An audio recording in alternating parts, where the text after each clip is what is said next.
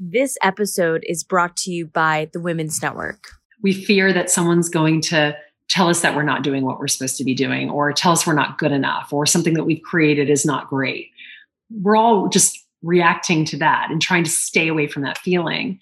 But I think when you really dig into that feeling and understand that nothing actually happens, even if things don't go well and you do get rejected, it's okay. You're going to live. And once you get past that, that's how that confidence really starts to build.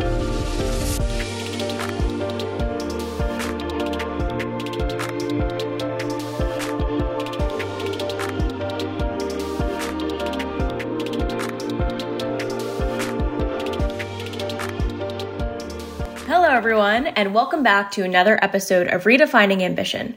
I'm your co host, Jamie Vinnick, founder and president of the Women's Network, and I'm so excited for you to meet our next guest, Lydia Fenet. Lydia is the global managing director and lead charity auctioneer at Christie's, a top auction house in our business. To put it into context, a 15 carat diamond ring sold for $29 million recently at Christie's to become the new auction record for any purple pink diamond.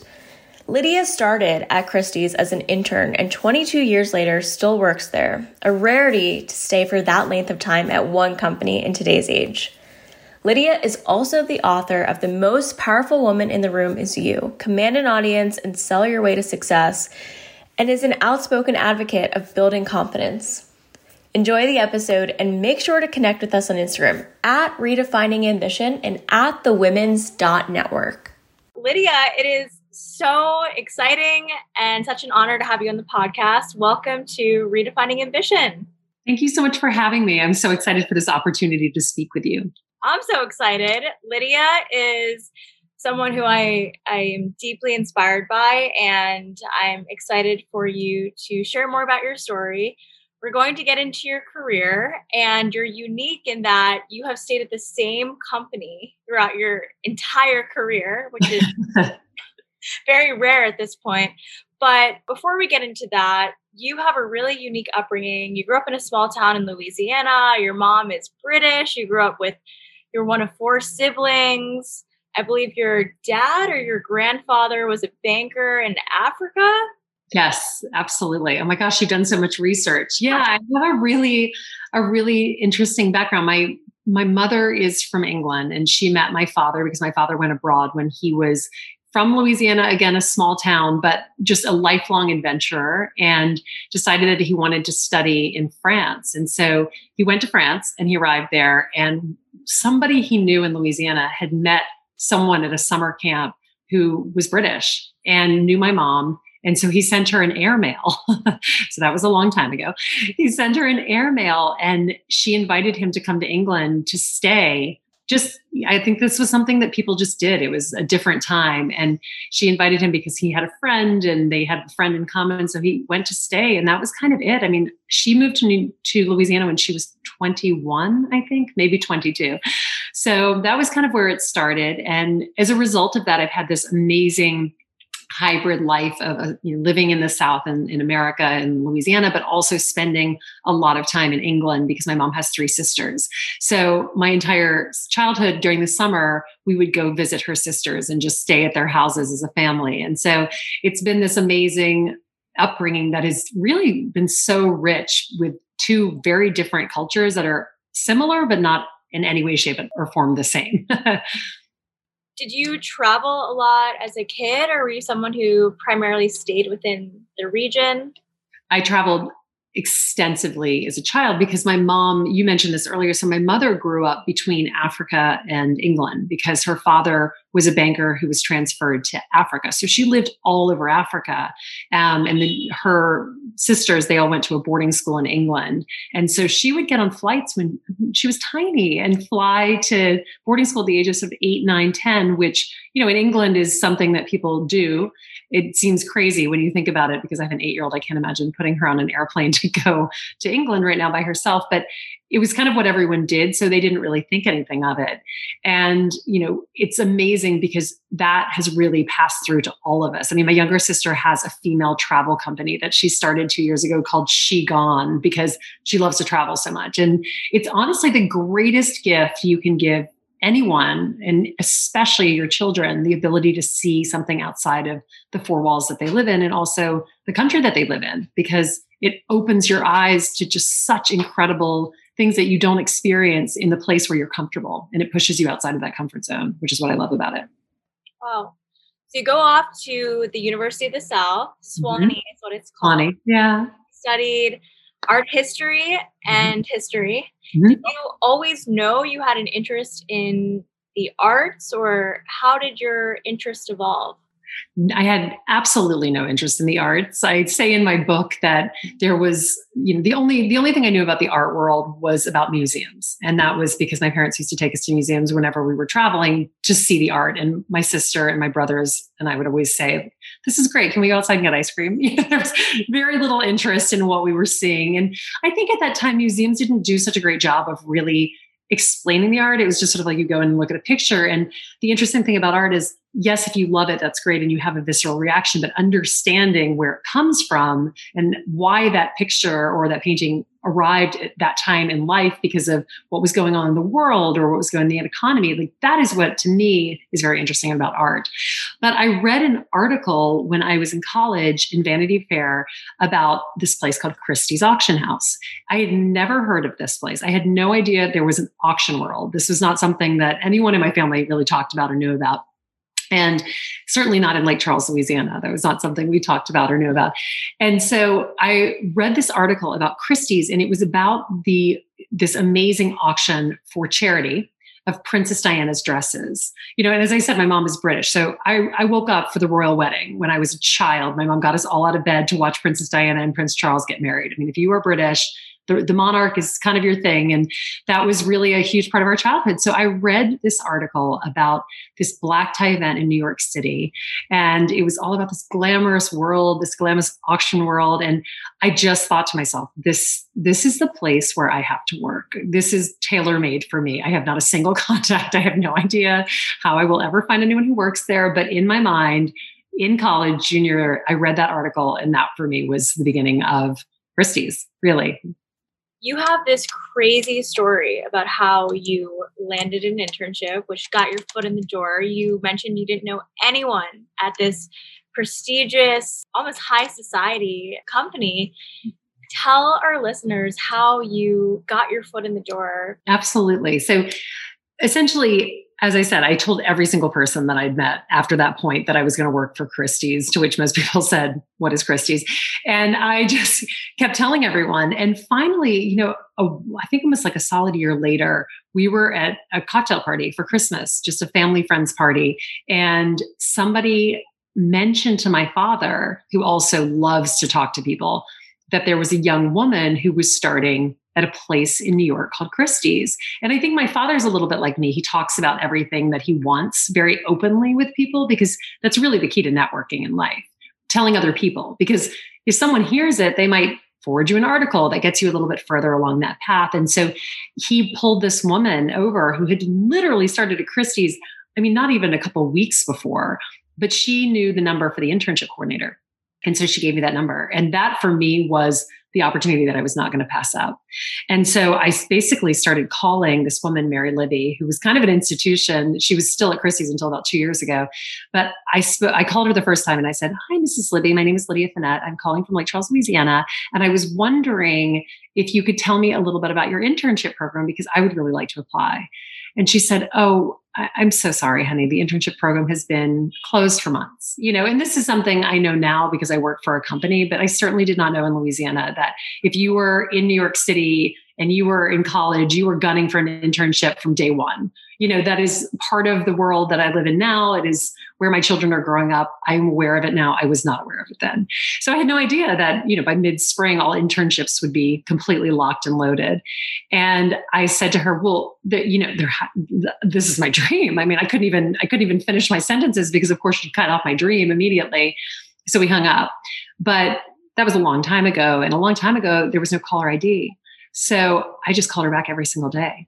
Every single day, I called Mary Libby. Hi, Mrs. Libby. It's Lydia Fenet. And now I know you mentioned that the internship program was full, but I was just wondering if maybe there was a wait list. I mean, every day there was a different angle. And finally, it got to the point, I mean, I think we were day 13 at this point. And I think she was getting a little annoyed, if I'm really honest. And when she picked up, I said, No, it's Lydia. I just, please don't hang up. I just want to ask you one quick thing. How many interns are in the program? And she said 30. And I said, but why are there 30 people? And she said, well, because the museums can only take two groups of 15. And every afternoon, the interns go to museums around New York City. That's part of the internship program. And to me, that presented the opportunity, which was if all the interns are going, then someone needs to stay behind. You know, what if there's a big project that someone has to work on? And so I presented it like that little differently, same question asked differently. And it was the first time she didn't say no. So she kind of paused and, okay, let me call you back. And she called me back an hour later and said I could do a modified internship, which meant that I could go in. I would not go to any of the museums unless, you know, someone didn't show up. But I'm speaking to people who are in college or recently graduated from college. So I'm sure we can all agree that there are days where you've had a little bit too much fun at night and you don't quite make it to the internship the next morning because of name name the issue, but it probably has something to do with an alcoholic beverage or something like that that you've had too many of or something along those lines. Or maybe you were sick, who knows. But the bottom line was I took advantage of that and I started going to the museums. And that for me was the beginning. And that was my first internship at 20 at 21 i went back and i started there full time and i've never left.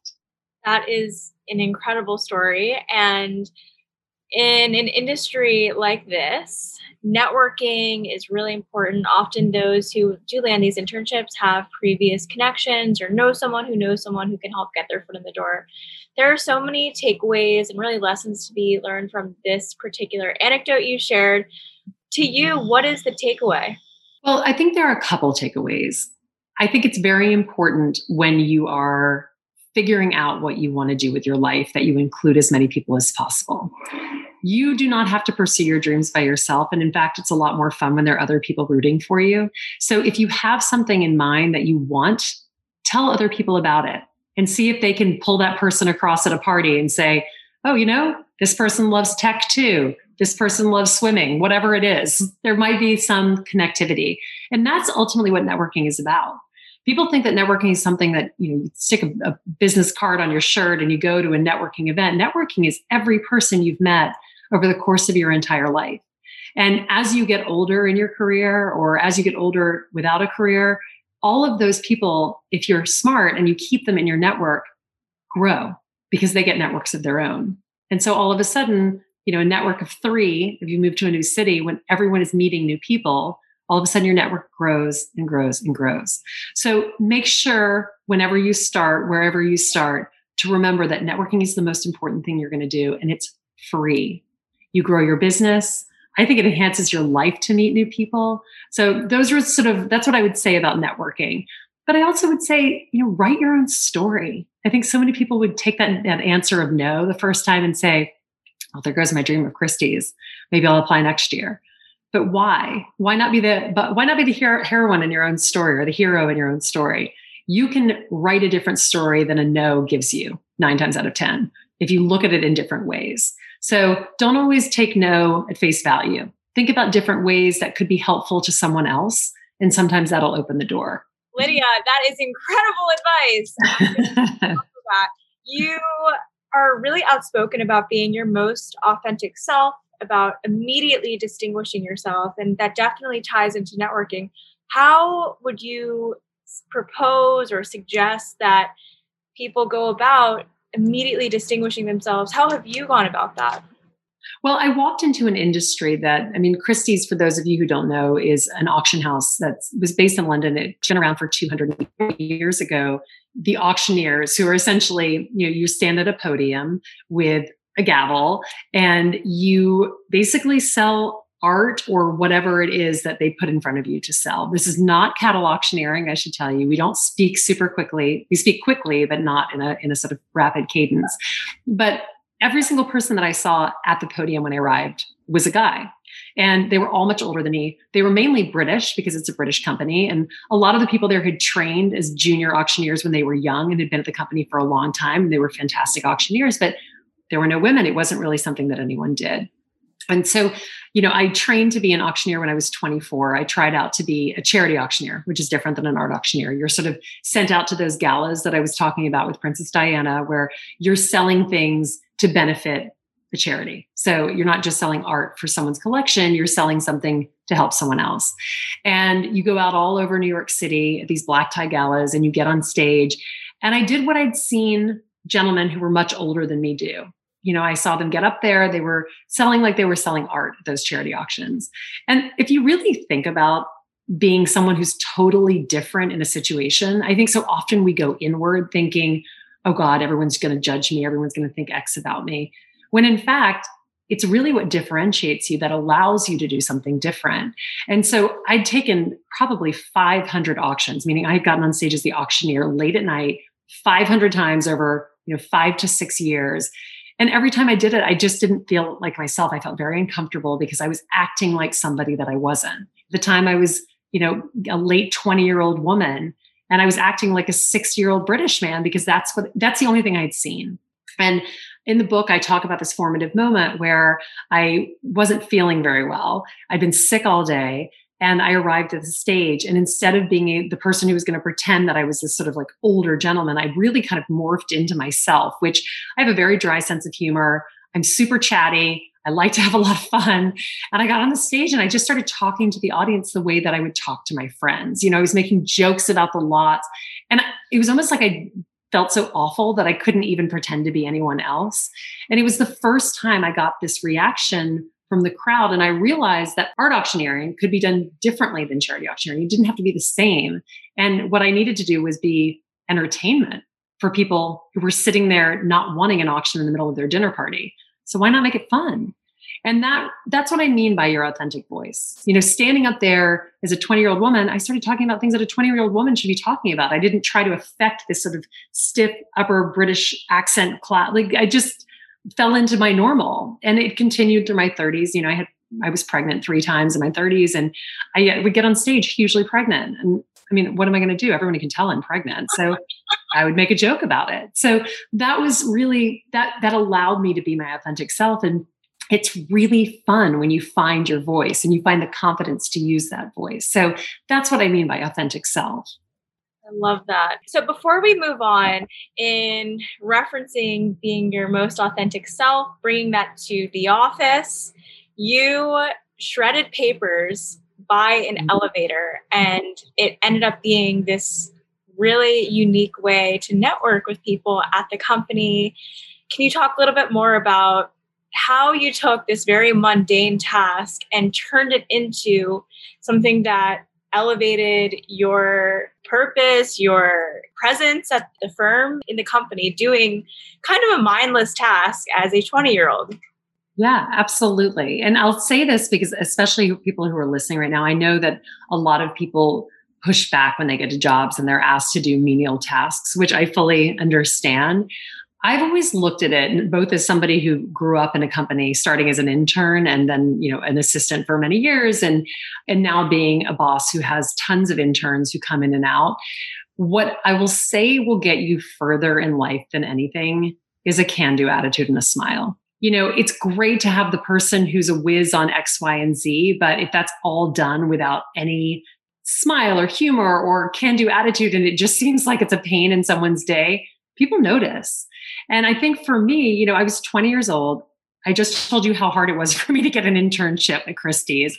And I walked in the first day and I thought that my role was going to be being Princess Diana's best friend because obviously I'd read this article in Vanity Fair. So this was like the next iteration of my my job at Christie's was to be her handler. And uh, even though she had nothing to do with the company, it was just a charity auction. And I arrived in my Park Avenue because Christie's at that time was on Park Avenue office and I basically had a desk, you know, facing a wall, which, you know, that's what happens when you're 20. And I had a huge stack of papers to shred into shredder by the elevator. And I would shred for days. I had nothing else to do. Could you just shred these papers? Okay. Uh, don't get staplers near a shredder, by the way. Just pro tip. Just those will jam it for days. And I would have people would come up to me and say, "Ooh, it's the shredder," and I would laugh and smile and make conversation with them. And it was really funny because I got to know a lot of the really senior people at the company because you know what? Every single person uses an elevator. And so it just became this really interesting part of my career at Christie's. And it, it, expanded into when I was in the events department because that was my first role at Christie's. And I was the, the events assistant. which is a full time, full day, seven day a week, you know, almost 12 hours a week, 12 hours a day job, really a very thankless job. You're checking people in, you're checking on people as they're seated. But I always did it with a smile and I was always there. And if I saw someone sort of glancing around as if they didn't know, instead of standing sort of in the corner like most of the other people I was interning with at that point, I would run up and ask them if they needed anything. You know, I would proactively ask if people needed help. And people noticed that. And so every year, you know, when people would go up for promotion, my name would go up there and I would get a promotion. And I've always had that. And I remember being the head of events when I was in my late 20s and I was walking through a, a gallery right before an event and there was a crumpled up napkin on the floor. And I was walking with my team and I bent down and picked it up. And one of the interns said, I can't believe you just picked that up. And I said, Well, the event's starting in a minute. Like, who else picks it up? I noticed it. This is my party. Got to make it perfect, right? Doesn't matter if I'm the head of events. I can check in if we like, you can never be above a job because you can always learn from whatever you're doing.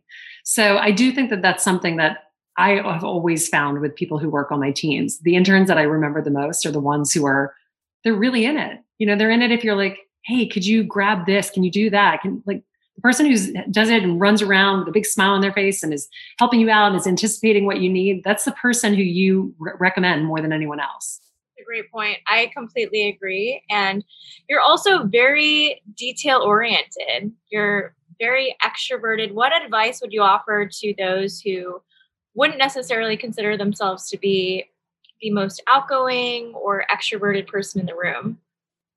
Well, first of all, I actually am not as detail oriented as I wish that I were, but I surround myself with people who are because I understand that that's not my greatest strength. Like I would much prefer being out in a, in a pitch in front of a room of you know a thousand people rather than behind a desk putting things together but i know that about myself. And so i always make sure that when i'm building teams that i have someone who's strong in that. And that's a huge part of growing in a career or growing in your life too is recognizing as you get older what you're good at and what you're not and compensating for that however you can. It sort of ensures success for everyone around you and you as a leader. I always say you know with extroverts and introverts obviously I'm an extrovert. Um, but I think in many cases, introverts actually have the upper hand because if you're an extrovert, you use words to fill time, right? So if I can't get to a point, then you will hear me talking until I always say it's like a it's like a wheel waiting to kick in. You know, you're in fifth gear on the car, and it's like, and then you hit the, the gear shift and it goes. Um, that's my mind, but I use words to fill that time. If you're an introvert, you're not doing that you know because you're really thinking through what you're going to say so i say to introverts first and foremost make sure if you have the opportunity to speak you learn how to do it. So if it makes you feel uncomfortable in a class if it makes you feel uncomfortable in a new job to say something make sure you do it. Every single time you're in a meeting or you're in a class. Because what you want to do is get used to getting the words out so that would be my first piece of advice. But also remember that people listen to introverts because they don't talk a lot. So it's its own strength and its own skill. And I think used wisely, in many cases, it can be more effective if you are an introvert. So don't count yourself out just because you're not in- interested in meeting everyone in the world. It's great to be an introvert, just like it's great to be an extrovert.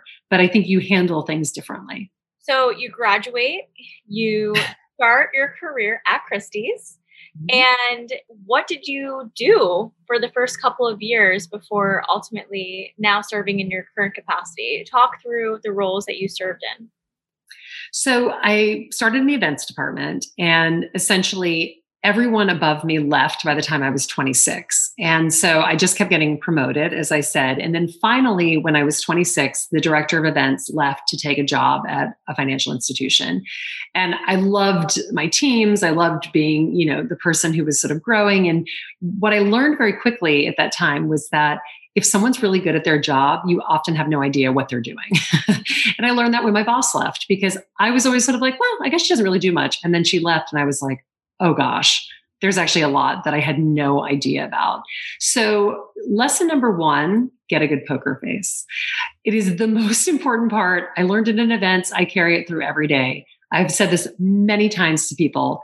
If things are going wrong, people are watching your face.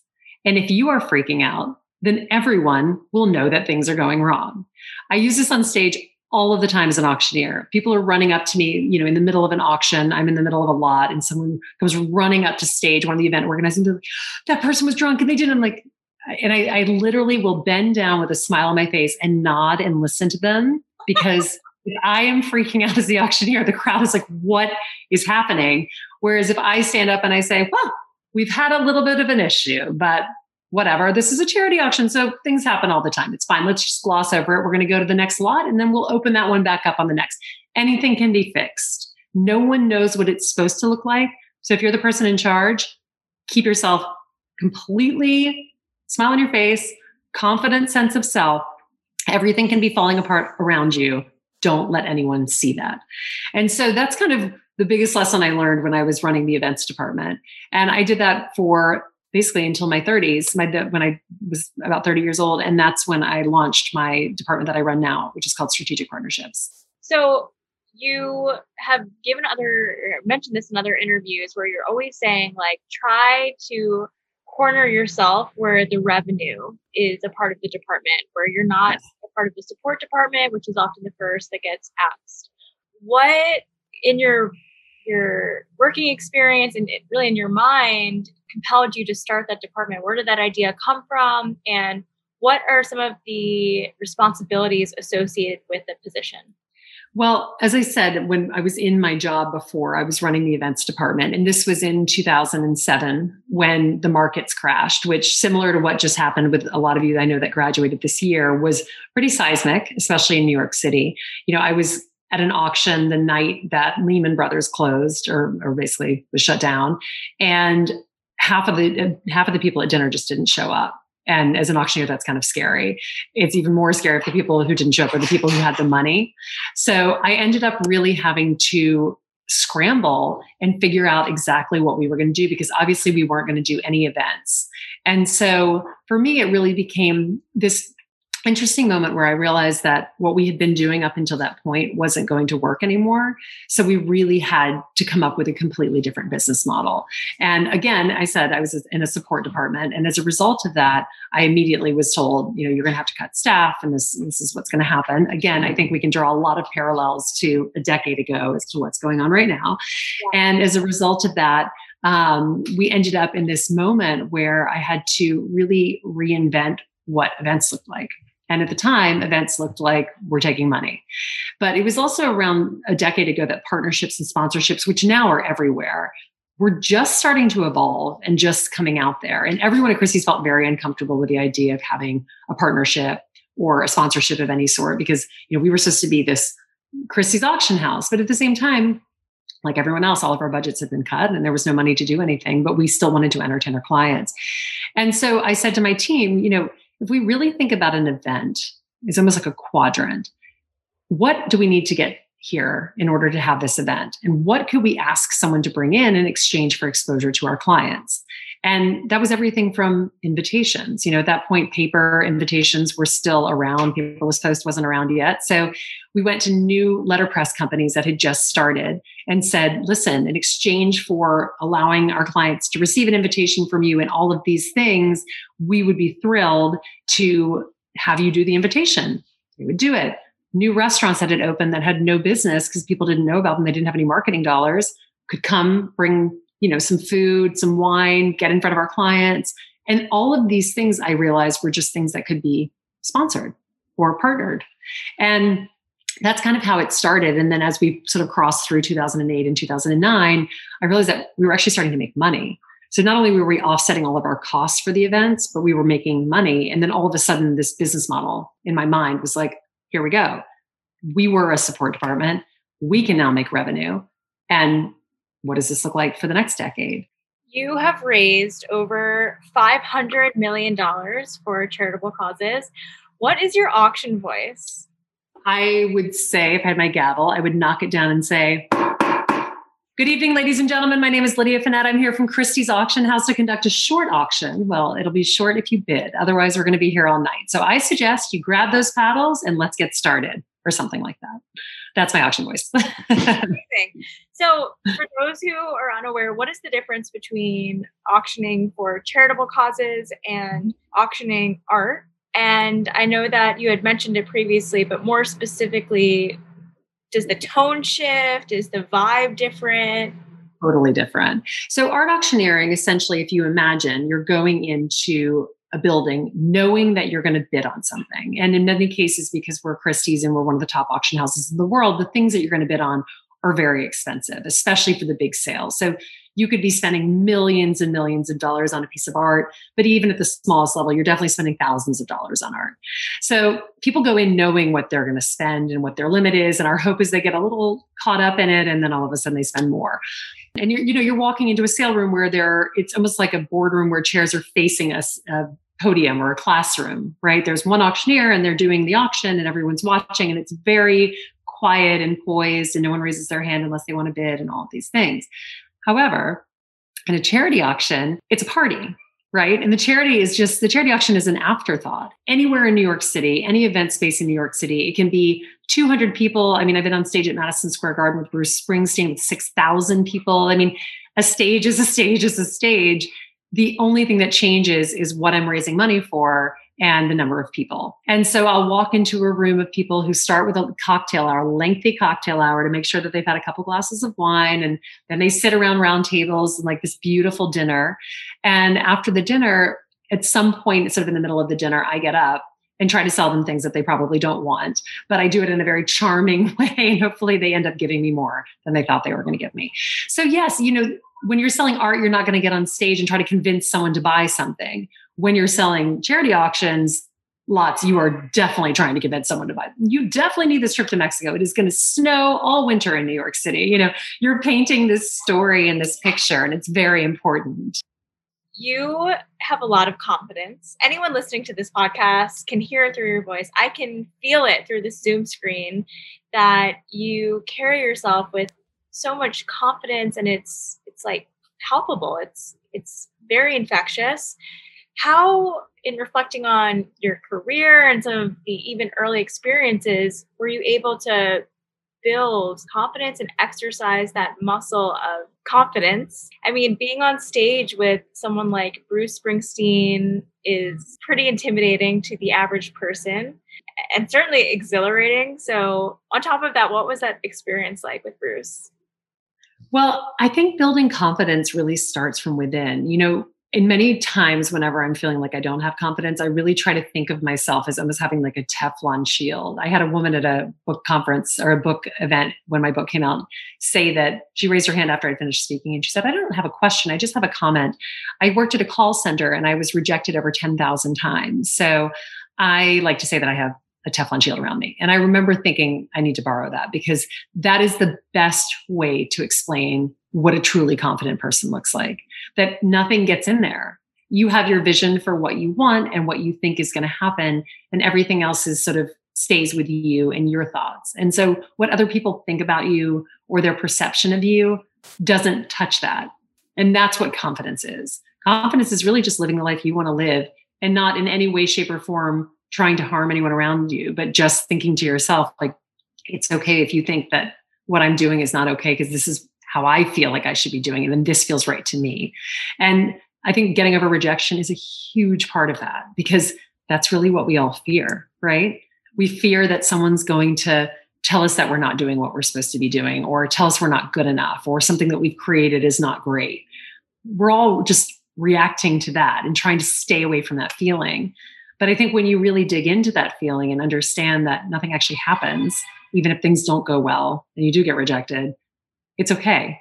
You're going to live.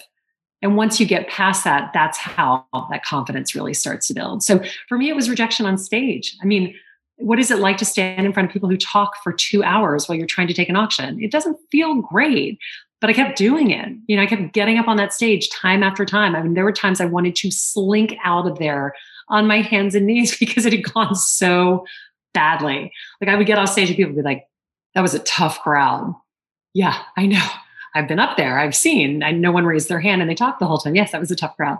And now it doesn't bother me, it, but it really bothered me when I first started.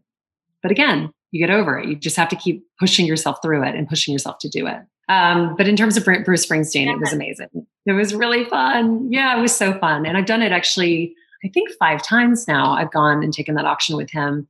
And he's a normal guy, just like I'm a normal person, like you're a normal person. He just happens to have a skill that makes him extraordinary. And so backstage, he's as nice as anyone else. And the crazy thing about the more time you spend with people who have power, whether it be politicians or celebrities or CEOs or whatever it is, what you realize is that if you come at them in a way that a fan would come at someone who they thought was incredible, you know, just breathy, oh my God, I, I you know, having a moment, I have to, they react to that because that is uncomfortable for them in many ways, you know, and someone who speaks to them on their level because they feel as confident in that room is not intimidating and it doesn't make them feel like anything except just being a normal human being. And so I've just learned that that's always the best approach. And, you know, I've had moments where I was hanging out with Hugh Jackman and his wife and they're in his dressing room before an auction with him. And just thinking to myself, if my mother was here, I think she would literally pass out on the floor. But to me, it felt totally normal. He's a really nice guy. I've taken a lot of auctions with him, you know, so that's been one really fun offshoot of my job that I've loved. And Bruce was just as great as many of the people I've had the opportunity to be on stage with. But it was a really, it was a unique night. What was that experience? Well, we were auctioning off his guitar that he was playing that night. And then he kept throwing in different things. And it was for the Bob Woodruff Foundation, which supports returning warriors who've come back with injuries. And so he started off by I think I started the bidding maybe at like ten dollars to start, and it just, I mean, it was a room of six thousand people, and it was just flying. Everyone was a huge Bruce Springsteen fan, and we're going and we're going. We're past two hundred thousand, and I think we stalled out somewhere around two hundred and fifty thousand dollars for a guitar. You know, and I say to the audience, "All right, ladies and gentlemen, two hundred fifty thousand dollars. Is there any advance over two hundred fifty thousand? And he's standing behind me, and the, he's playing the guitar, and he said, "I'll throw in a plate of my mom's lasagna." And like we're off to the races again. And then it's he throws in a ride on his motorcycle and then he throws in he said something about tickets to one of his shows and you can go backstage but you have to bring your own drugs because his his band doesn't share. And I, I remember saying to the crowd and this is exactly how we do things at christie's. We are please if my parents are watching do not think that, that i'm selling this. I'm not even sure this is legal actually now that i think about it. But we ended up selling for $370000 for the warriors and then we doubled it which means that he said to the crowd, I'll do another one. I have another guitar that I played this evening and I'll, re- I'll replicate all of that. So, you know, right there, you're making over $700,000 for an incredible cause. And I mean, you can tell when I talk, I, there's nothing I love more than charity auctioneering. I just think it's so fun. It's fun to play with a crowd. It's amazing to raise money for these organizations. And it's a true passion, really. So, I want to get into your book. You wrote a book called The Most Powerful Woman in the Room is You. Got it. um, so there's a lot to unpack here, and a common theme of the book is surrounding the topic of negotiation. Mm. What compelled you to write the book, and what was some of the inspiration behind tackling the topic of negotiation? I wrote the book because I found that almost every time I was standing either backstage before an auction or after I got off stage, or even when I was seated at dinner before I got up on stage, there was a woman who would tell me in some sort of grouping, I could never do what you do. I, I can't sell myself. I'm so bad at selling. It was just this sort of unbelievable stream of how people couldn't do things and how women, you know, and it was always women saying it. And I mean, I told you about my background. I come from the South. My mom is British. These are not places where women, as when I was growing up, were told to be going after everything they want. In fact, it was really the opposite. And yet somehow I learned it. And when I really dug in, I learned it on stage. And if I learned it, anyone can do it. It's a teachable skill. And so that was really where the seeds for the book started. And then once I started writing, it just it, it came out very easily. I, I, kind of knew exactly what I wanted to say. You know, I wrote the book when I was in my late 30s, and I've lived in New York for a long time and I've been around a lot of women who are incredibly successful and others who have not been successful. And it's been interesting to watch over the past two decades, especially being in the same company. Um, and I'm also a mom of girls, and I wanted them to understand that there were key things that they needed to know whenever they're old enough to read this book that no matter what generation this is, this book will remain relevant. And negotiation was one of them. You are what you negotiate is something my dad always said to us. And it's true. Nobody will negotiate for you. So if you negotiate nothing, you'll get nothing. And if you don't ask for more, you'll never get anything else. Wow. I was reading about statistics surrounding the topic, and something that's just jarring is that by not negotiating their job at the beginning of their career, women on average are leaving one to one and a half million dollars off the table in lost earnings. Was there a moment in your life that was kind of the breaking point where you realized that you're not negotiating and you're holding yourself back, not just financially, but your worth because you're not being paid what you deserve? Yeah, absolutely. And it was about 10 years into my career when I launched strategic partnerships. And that was really how it all started because I found out from sort of a series of different events, but really being at brunch with my friends. I was 30. I'd been at Christie's for 10 years. And I was at a brunch with a bunch of my friends. And one of my friends mentioned that she was buying a one bedroom apartment. And if you don't live in New York, what I say in the next sentence will horrify you. But I was living in a one bedroom apartment and my friend and I had built a wall or we hired someone to build a wall between the two. So our living room was basically the size of one couch and a TV screen. So very common in New York. Outside of that, this is not like nobody wants this life. So, um, but I, you know, I remember sitting at that brunch and just thinking, how how could she possibly do that? Like we all have these fun jobs where we eat hors d'oeuvre because we don't get paid enough like we eat at work because we don't get paid enough really to do anything. And this is kind of like and then we go out afterwards based off of what we've done in the evening because otherwise our option would be to go home because no one's making any money. And she just thought i had lost my mind. And she had been had parents who spoke very frankly to her about money and the importance of money and really understanding every dollar and what she was worth. And my parents did not my parents are amazing parents, but money was something we never talked about ever. It was never something that we discussed. And so it never occurred to me that I should be really be asking. And when I did ask at work, my boss, who I adored, would just sort of pat me on the head as if I was a, a little girl and said, you get to work at Christie's. And for me, that was enough, really, if I thought about it, you know. But then I thought about the fact that no guy goes to work because they're lucky enough to work at Christie's. And all of a sudden, that didn't seem right. And so when I started to really peel back the layers, it re- I realized that I was making a third, a third of what I should be making. And as we just talked about, I mean, you think about the lost earnings, that's 10 years into a career. I mean, how much money had I already left on the table at that point? And I was so furious with everyone. But I was so furious with myself for never pushing any further than that quick ask when somebody said, like, nah, don't don't ask for things. This is a great job. And that was really the catalyst that made me go in. And, you know, I talk in the book about walking in and faking a job offer, which I didn't even intend to do. I just was so furious. I didn't know what else to do. And when they came back and said, okay, we'll pay you, immediately I was sort of like, oh, okay, well, now's the time to start that department that I've been thinking about. And you know, I put some thought into a business plan for that and I pitched it right on the spot. And all of a sudden, within two days, I had three times my salary, a completely different title, and a new department. I was the employee you never want to have because I had not advocated for myself and my boss had not been advocating for me. And so it took a moment, the straw that broke the camel's back, that I literally had to walk in and say, I'm leaving in order to get what I want. And that should not be the way that we work. This should be a conversation about setting expectations, setting benchmarks, understanding what you're aiming towards and what those compensation structures look like. And I really hope that that's where we're getting to in this world now, because especially given how many women left the workforce during the pandemic, there's going to be a need for women coming in to really advocate for themselves to make sure that they're making up for that money when they come back. What's the best thing to have come out of the book? Is it conversation? Is it stories you've heard of people advocating for themselves? And what is the call to action here?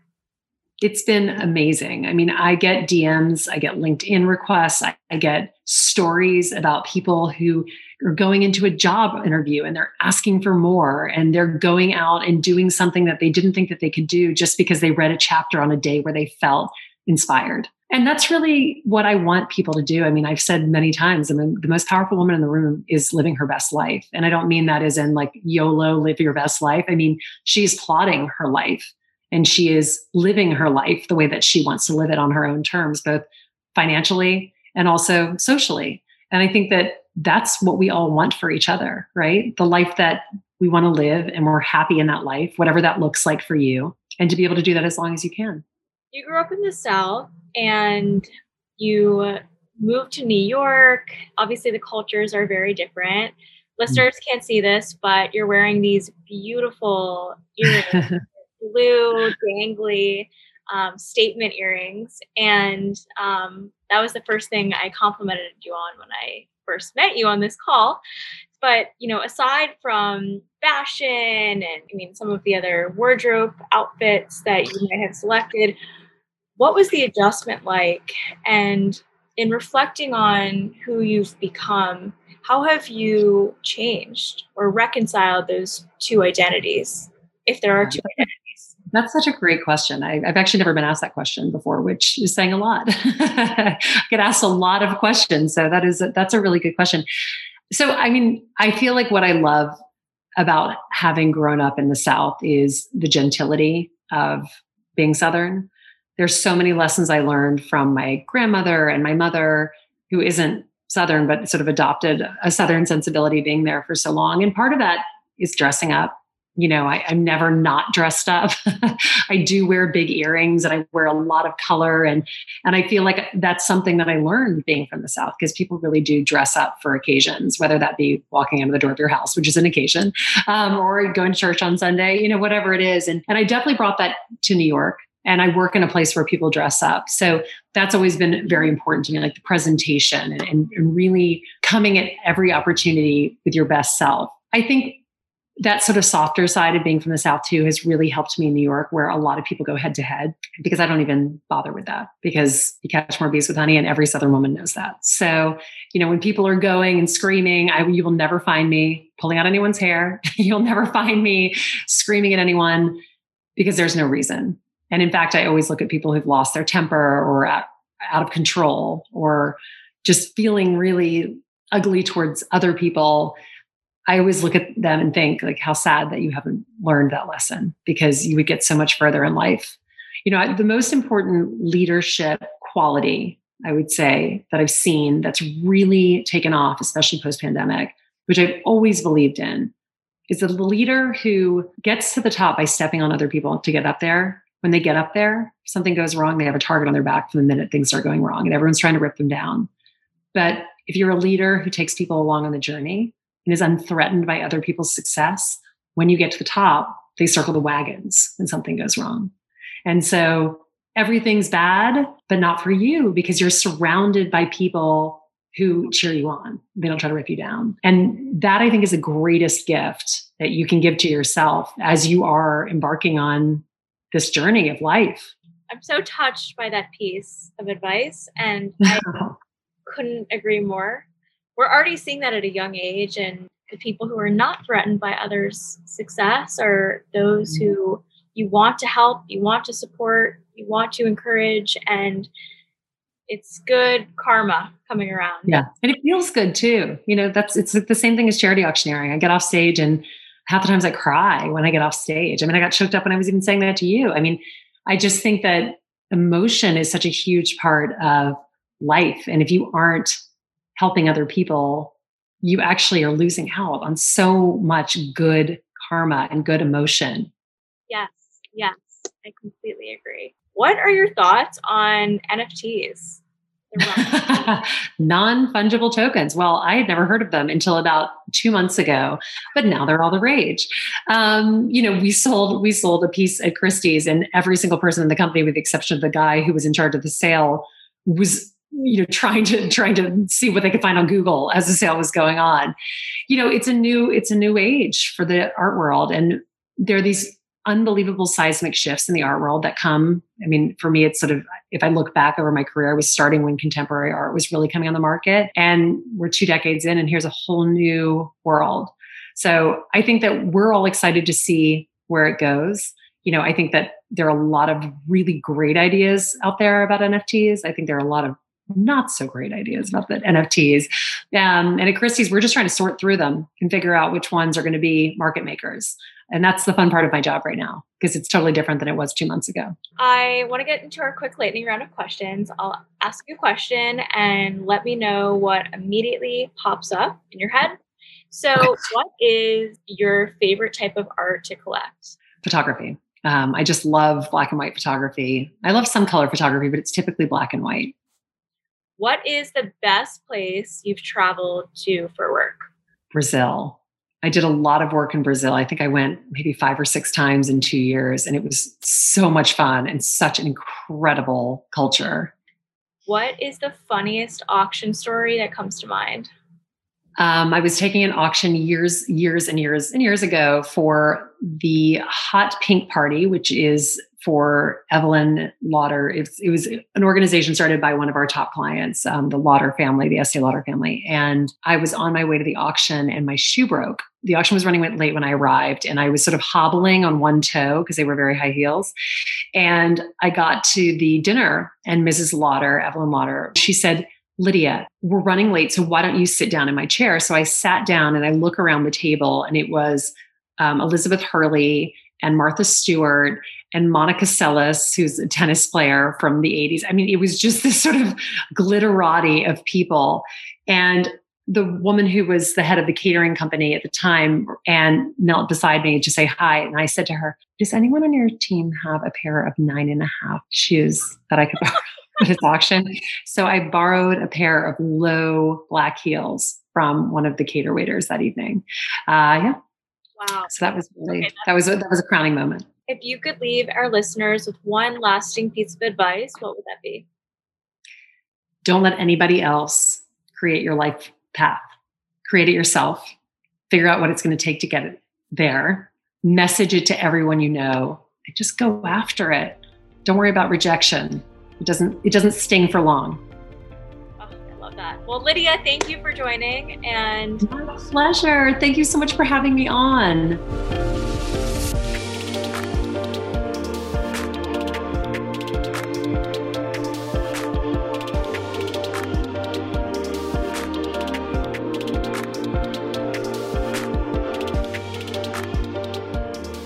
Thanks so much for listening to an episode of Redefining Ambition. If you like what you heard, please make sure to subscribe, rate us, tell your friends, and if there's anyone you think we should have on our show, let me know.